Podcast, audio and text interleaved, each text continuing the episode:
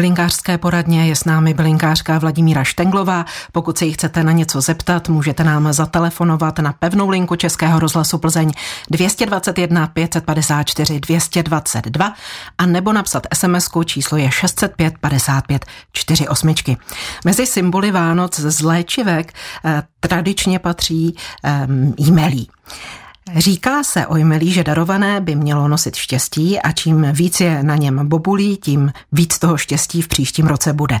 Které další pověry se pojí ke jmelí? No zajímavé je, že pověry, které se pojí ke jmelí, jsou velice, velice starého data a že celkem nezávisle na sobě vznikly eh, ty pověry jednak uh, už již staří nejen římané, ale hlavně staří keltové, kteří uh, vlastně věřili, že že je to keltská mytologie a zároveň i germánská, protože germánská se trošku v něčem od té úplně obecně keltské někdy odlišuje, že to jmelí e, v podstatě symbolem boha Jara, že e, nosí štěstí, takové ty dnešní pověry, kdy se pod ním líbají lidé a tak dále a čím víc kuliček, jak jste říkala, tím víc štěstí, to je všecko keltsko-germánská kultura.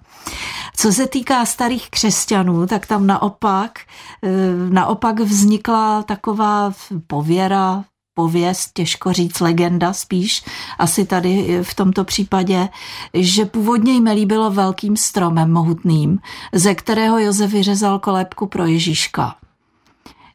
Pak posléze se stalo, že z téhož druhu stromu vyrobili římané kříž, nebo oni to nebyli docela římaně, římané ti, kdo vlastně Ježíše ukřižovali, ale v podstatě místo držící místní tak eh, že to jmelí po té, co posloužilo jako dřevo na kříž, takže se tak strašně stydělo, že se stalo tady tím zákrskem, který už roste jenom jako větvičky vlastně parazitující na jiném stromě. Takže tolik asi k těm pověrám. Nicméně ano, říká se, že jmelí eh, nosí štěstí a hlavně musí být darované, takže je tam krásný zvyk ten, že prostě když někomu to štěstí přejeme, tak mu doneseme jmelí a pokusíme se sehnat to, co má nejvíc kuliček. Hmm. A teď k těm léčivým vlastnostem. Jmelí je poměrně dost taková ne, ne ještě úplně probádaná léčivka. Eh, jednak se z ní vyrábí, ovšem to se vůbec nedoporučuje zkoušet doma, ale eh, některé podpůrné léky při léčbě určitých druhů rakoviny se vyrábí ze jmelí, hlavně injekční.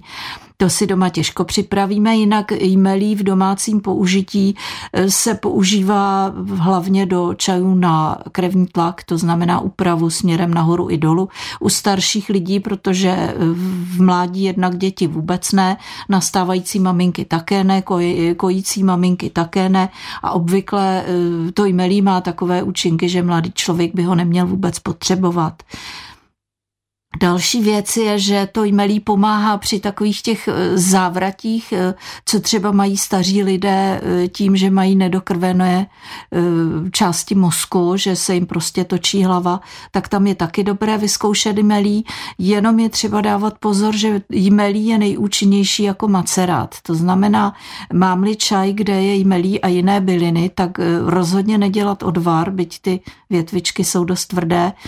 Dělat jenom krátkodobě krátkodobý nálev, anebo vůbec to jmelí si dát eh, jakoby stranou z toho čaje, udělat si macerát, to znamená ve studené vodě a pak ho do toho čaje přidávat. Nicméně musí se opatrně musí to být někdo, kdo s tím má nějaké zkušenosti nebo si nechal někde poradit, protože jmelí eh, opravdu by patřilo spíš do rukou odborníka a i se ne se všemi léky dá v pohodě kombinovat. kombinovat. Pojďme k dalším vánočním bylinkám. Tiše a ochotně nám Vánoce provoní purpura. Do ní patří více robilinek, které byste nám doporučila vy osobně, kdybychom si chtěli namíchat vlastním, vlastní ano. purpuru. Tak já mám eh, k purpuře takovou vzpomínku se vážící, kdy, eh, když jsem jela před lety prvně na jich Francie a paní průvodkyně nám vysvětlovala, jak tam je ten porost, ten, ten garik a, a prostě ta makie, jak to roste něco níž, něco výš, tak jsem si uvědomila a s tím, že tedy místní, pokud chtějí tu známou provencálskou směs bylinek použít třeba na kořeněná jídla, eh, tímhletím mimochodem je velice zdravá, takže doporučuji, ano, i na tučná jídla nebo zvláště na tučná jídla používat tady ty provencálské směsi, tak tam v podstatě stačí lidem, kteří bydlí v téhle oblasti eh, vylézt kousek na kopeček za domeček a v podstatě si tam nakosit to, co tam roste. V tím jsem si vzpomněla, že vlastně ty bylinky, které jsou v téhle směsi, tak většina z nich vlastně patří do purpury. Takže pak, když bychom bydleli v těchto krásných končinách, stačilo by nám vyběhnout za dům někdy na podzim a nasušit si na purpuru. Nicméně těch směsí je velká spousta, kromě tady těch bylinek, o kterých se zmiňuji, což v podstatě je levandule, tymián, cistus a podobné, podobné rozmaríny marína, šalvěj a tak dále. To složení je různorodé a všechny tyhle tam jdou použít, tak je možné tam přihodit nějaké koření, jako třeba hřebíček, koriandr, taková ta voňavá koření, kuličku nového koření Záleží tam už potom na vkusu, komu co hmm. voní. Dá se koupit i umělá, pardon, umělá, jak si hotová. A proto mi tam běhlo to slovo umělá, protože tu jsme kdysi měli doma, ty kuličky tam byly eh, asi, asi jako pro parádu vlastně nabarvené různými červenými a stříbrnými a zlatými barvičkami. A tam já bohužel jsem profesionálně deformovaná natolik, že jsem si říkala, ne, tohle nedám na sporák, protože já nevím, co z těch hmm. barev mi do toho Co se uvolní. Půjde. Ano. E, měly by být neškodné, ale radši bych asi používala tu podporu e, bez barviček ta naše vlastnoročně vyrobená purpura, ano. kterou eh, a si namícháme si tam sami, víme, co tam můžeme je. namíchat to, co tam chceme mít a co nám hezky voní. Jenom se musí opravdu dát na nějaký uh, plech nebo keramiku při nižší teplotě, protože pokud se to dá třeba, eh, my jsme to jednou doma dali na plechovou, uh, takovou tu litěnou, ne plechovou, ale litěnou podložku na sporák plynový a ono to v podstatě začne doutnat hmm. a už je to moc, tak při nižší teplotě. Mami, jak říkala mm, moje ano, dcera ano, kdysi. ano, přesně tak.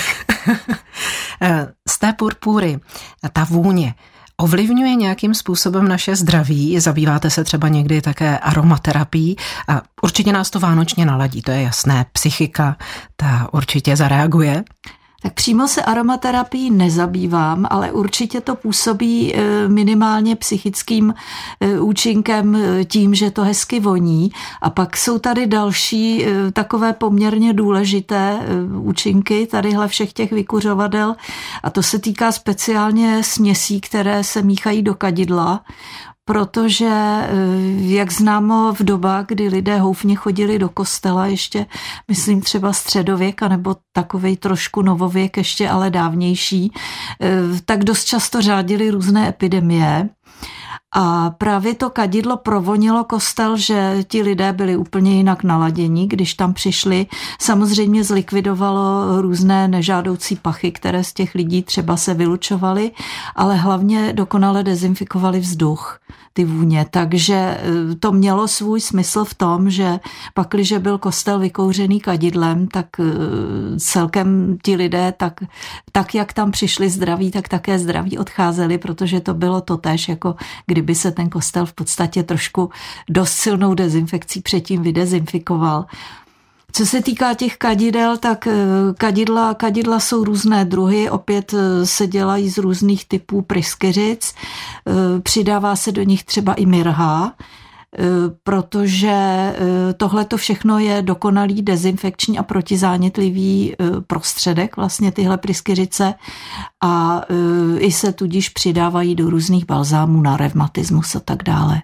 Na vlnách Českého rozhlasu Plzeň vysíláme bylinkářskou poradnu, do které přijala pozvání bylinkářka Vladimíra Štenglová. Své dotazy pro ně směrujte na pevnou linku 221 554 222 a nebo SMS bránu 605 55 48. Bylinky na dobré zažívání, mnozí z nás je budou o Vánocích potřebovat, eh, na které vy byste nás nasměrovala, co by odbornice. Ano, tak bylinky na dobré zažívání jsou všechny samozřejmě hořké, protože, eh, jak věděli naši předkové, hořké žaludeční kapky je dobré mít doma, ať už jsou to švédské kapky nebo melisana nebo cokoliv. Eh, pokud nemáme ty kapky a, a musíme sáhnout eh, k nějakým bylinkám, tak takové základní bylinky, které nám sklidní žaludek třeba pro, po něčem tučném. Stane se, že někdo, kdo normálně není zvyklý jíst moc tučné jídlo, tak se prostě nacpe na Vánoce.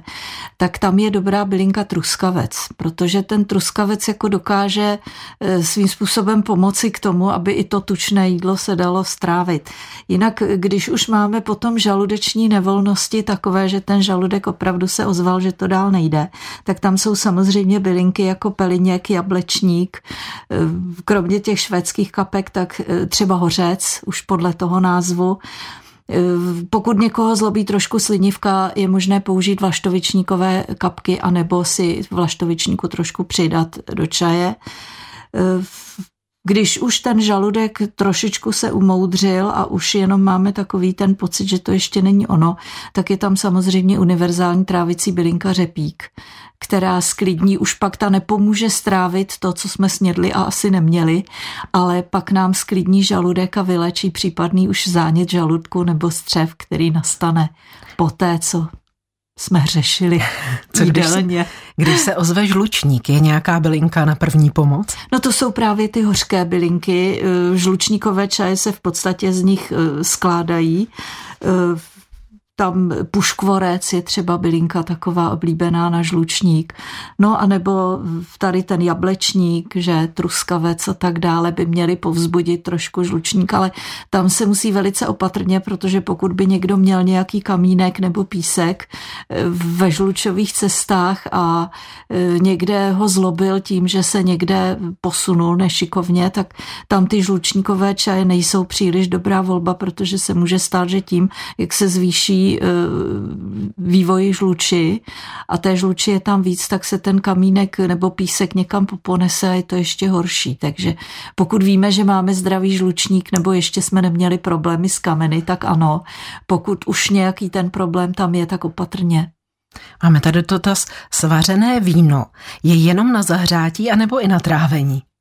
Tak na trávení určitě ne, protože svařené víno eh, na trávení nefunguje. Na trávení fungují spíš takové ty hořké eh, likéry, které se používají jako digestivum a pijí se před jídlem.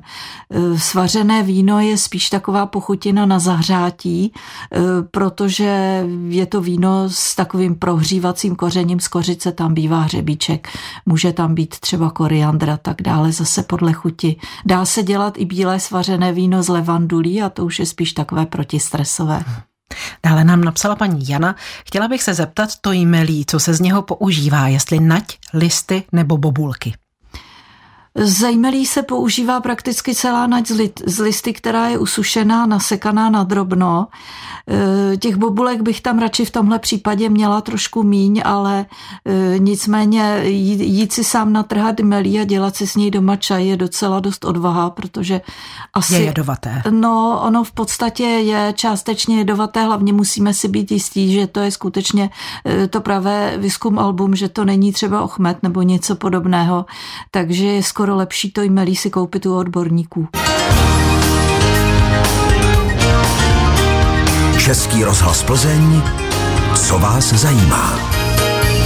Posloucháte bylinkářskou poradnu s bylinkářkou Vladimírou Štenglovou a někdo nám telefonuje, takže si poslechneme i jeho. Dobrý večer.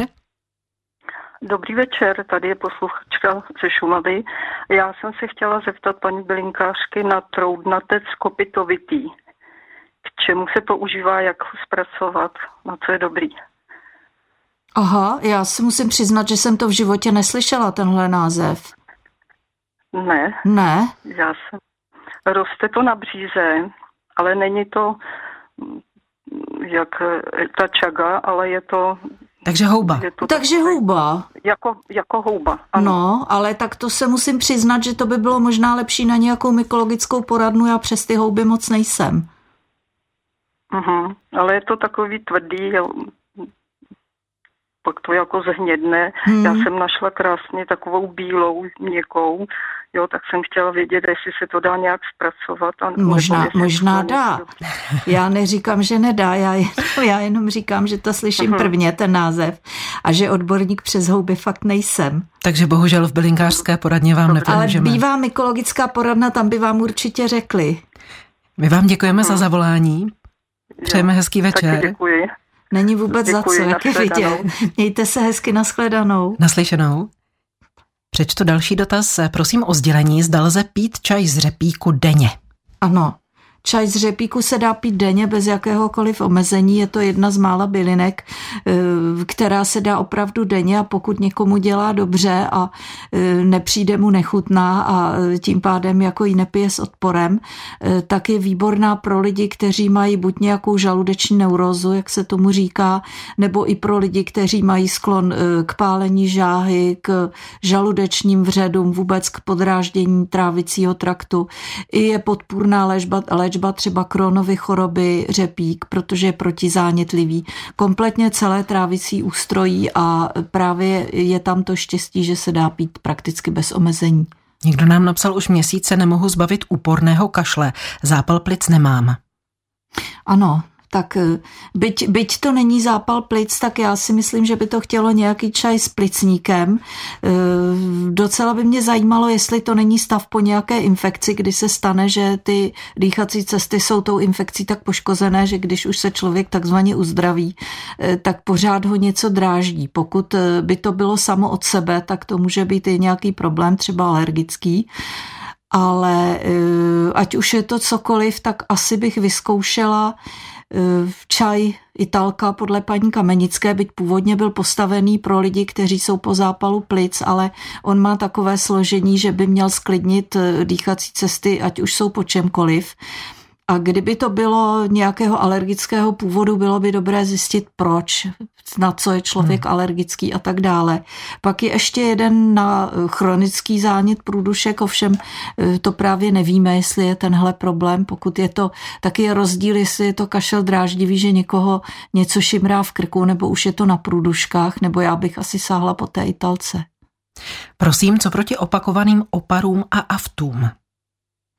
Tam zase trošku záleží na tom, jestli se třeba nedělají na stejném místě pořád, protože stává se, že eh, někomu naskakuje opar při sebe větším, eh, třeba sebe menším, pardon, eh, nějakém stresu, říká se i zleknutí, což úplně asi ne, ale i to je možné.